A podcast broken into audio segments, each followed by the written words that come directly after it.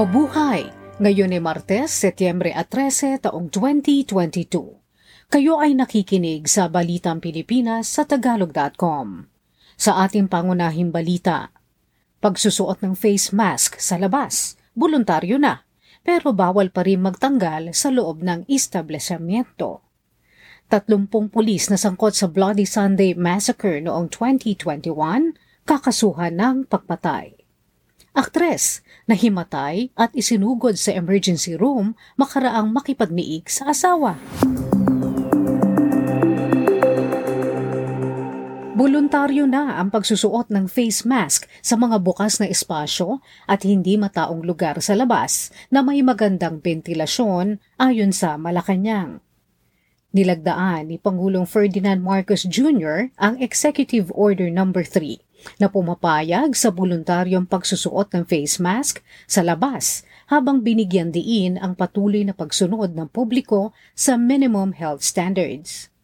Gayunman, batay sa EO No. 3, ang mga individual na mahina ang resistensya, senior citizens at ang mga hindi pa kumpleto ang bakuna laban sa COVID-19 ay mahigpit na hinihikayat na magsuot pa rin ng face mask kapag nasa labas. Ang kautusan ay daglian ang pagpapatupad. Patuloy namang ipinasusuot ang face mask sa loob ng anumang pribado o pampublikong establishmento kasama na ang pampublikong transportasyon at sa outdoor setting na hindi pwedeng ipatupad ang physical distancing. Sa pinakahuling data ng Department of Health, ang bansa ay nakapagtala ng 15,379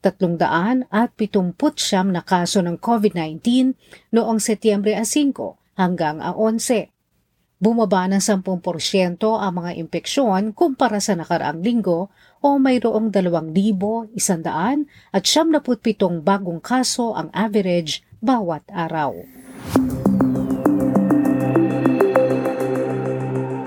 Pinalawig pa ni Pangulong Ferdinand Marcos Jr. ang state of calamity ng tatlo pang buwan dahil sa patuloy pa rin pandemya ng COVID-19.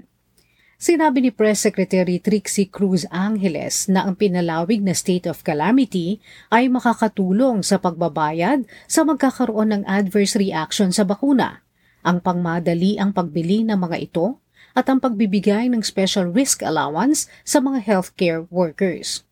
Ang state of calamity na idineklara ni dating Pangulong Rodrigo Duterte noong Marso taong 2020 ay magtatapos sana noong Setyembre 12. Kung tinanggal na ang state of calamity, mawawala na ng bisa ang inilabas na emergency use authorization at compassionate special permits ng Food and Drug Administration para sa mga bakuna at gamot laban sa COVID-19. Umaabot sa 30 pulis na nasangkot sa tinatawag na Bloody Sunday Massacre noong 2021 ang mahaharap sa kasong pagpatay ayon sa Department of Justice. Kabilang sa mga biktima ng di umano ay sadyang pagpaslang ay sina labor leader Manny Asuncion at mangingisdang sina Ariel Evangelista at Chay Evangelista ng mga pulis noong Marso 7 taong 2021. Bagaman at may iba pang napatay katulad ng mga indigenous dumagat na sina Randy de la Cruz at Puroy de la Cruz, Greg Dasigao at Makmak Bascano kasama si Dandy Miguel, isang labor leader na napas lang tatlong linggo makalipas ito, iniimbestigahan pa kung maisasama rin ito sa kaso ng 30 pulis. Noong Marso 7 taong 2021, nagpatupad ng 24 na search warrants sa mga otoridad sa Calabar Zone na naging dahilan ng kamatayan ng siyam na aktivista makaraan ang sunod-sunod na raid sa madaling araw.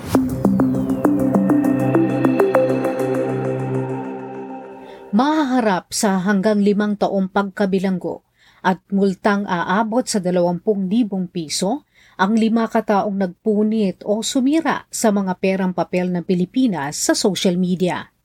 Nagharap na ng kriminal na kaso laban sa mga ito ang Bangko Sentral ng Pilipinas at Philippine National Police dahil sa paglabag sa Presidential Decree No. 247 na may kaugnayan sa Article 154 ng Revised Penal Code na inamyendahan ng Republic Act No. 10175 o Cybercrime Prevention Act.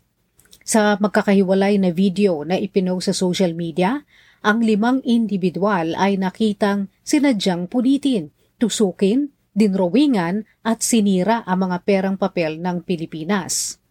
Ayon sa Bangko Sentral, kailangang ingatan at irespeto at bigyan ng dignidad ng bawat individual ang perang papel at barya ng Pilipinas bilang bahagi ng kultura at kasaysayan ng bansa.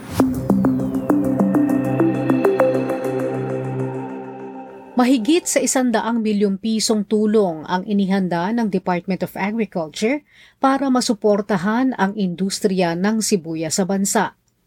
Ang pera ay gagamitin sa pagpaparami ng produksyon ng sibuyas at para masigurong makakatayo na sa sariling paa at magkakaroon ng handang merkado ang mga kooperatiba at asosasyon para sa kanilang produkto.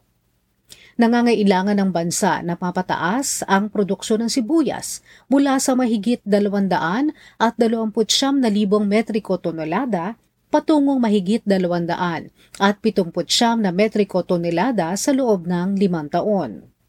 Ang pangunahing pinanggagalingan ng sibuyas sa bansa ay ang gitnang Luzon, Ilocos, Mimaropa at Cagayan Valley. Kinokonsidera na ng DA na makipag-partner sa mga magsasaka sa rehiyon ng Visayas at Mindanao upang mapalawak pa ang produksyon ng sibuyas.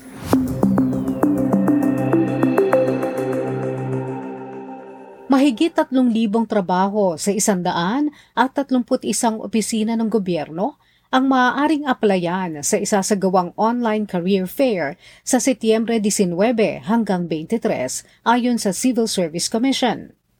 Ang mga trabaho ay nakapost sa jobstreet.com. Ang mga production workers naman ang mataas ang demand sa bansa ayon sa Department of Labor and Employment. Sa kanilang data, lumalabas na 10,426 ang bakanteng trabaho na maaaring aplayan ng production workers. Sa trending na balita online, Isang lugar sa Cebu City ang Mala Amsterdam na mayroong mahigit isandaang uri na makukulay na halaman at bulaklak mula pa sa ibang bansa. Ang Sirao Garden Lil Amsterdam ay isang ektaryang lupain na tinaniman ng makukulay na halaman at bulaklak na pagmamayari ni Elena C. Chua. Plano noon ng kanyang pamilya na gawing retirement home ang kanilang lupain. Para may mapagkakitaan sa undas, pansamantalang nagtanim ang kanilang mga caretaker ng mga halamang silosia hanggang sa may isang customer ang nag-upload sa social media ng larawan ng kanilang mga halaman. At dito nag-viral ang kanilang mga silosya na may tatlong iba't ibang kulay pa lang noon. Iyon ang simula para puntahan ng mga tao sa kanilang lugar at binansagan ito ng publiko na Lil Amsterdam. Tuluyan ang nagdesisyon sina Elena na gawin ang kanyang lupain na flower garden at buksan sa mga turista noong 2017. At dahil naging isang flight attendant, nakabili si Elena ng mga binhi mula sa iba't ibang bansa. Tinayuan din ito ng tulay at kanal para sa Amsterdam vibes at mga windmill. Pinakapatok sa mga turista ang giant carrying hands kung saan maaari magpakuha ng larawan ang mga turista.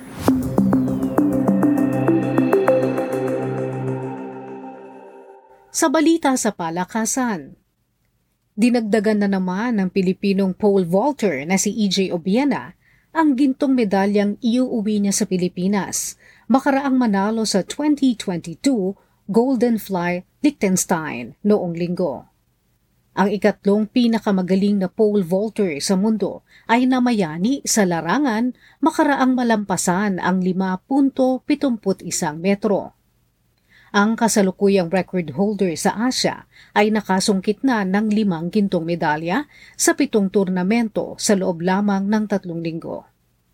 Pangunahin sa kanyang panalo ang pagwawagi niya laban sa Olympic gold medalist at world record holder na si Mondo Duplantis sa Diamond League Memorial Van Dam sa Brussels.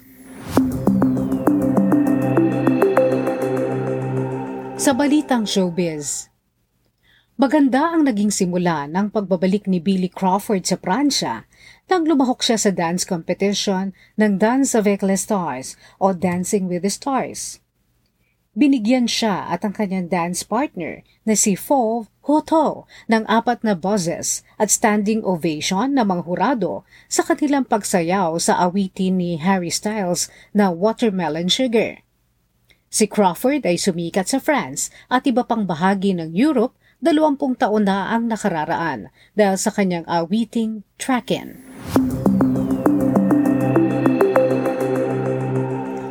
Ating balitang kakaiba, sa isang istoryang tila galing sa isang panghapong soap opera, ibinunyag ng aktres na si Kelly Ripa na minsan ay hinimatay siya habang nakikipagniig sa kanyang asawang si Mark Consuelos at nagising sa emergency room.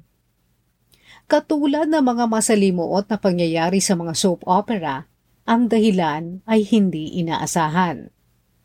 Nangyari ito isang taon makalipas na pakasalan ni Kelly ang kanyang kapwa-aktor sa soap opera na All My Children na si Mark at anim na buwan makaraang ipanganak niya ang kanilang panganay na si Michael. Nahimatay si Kelly habang nakikipagniig sa kanyang asawa. Ang dahilan? Hindi ang aksyon, kung hindi, mayroon pala siyang dalawang ovarian cysts.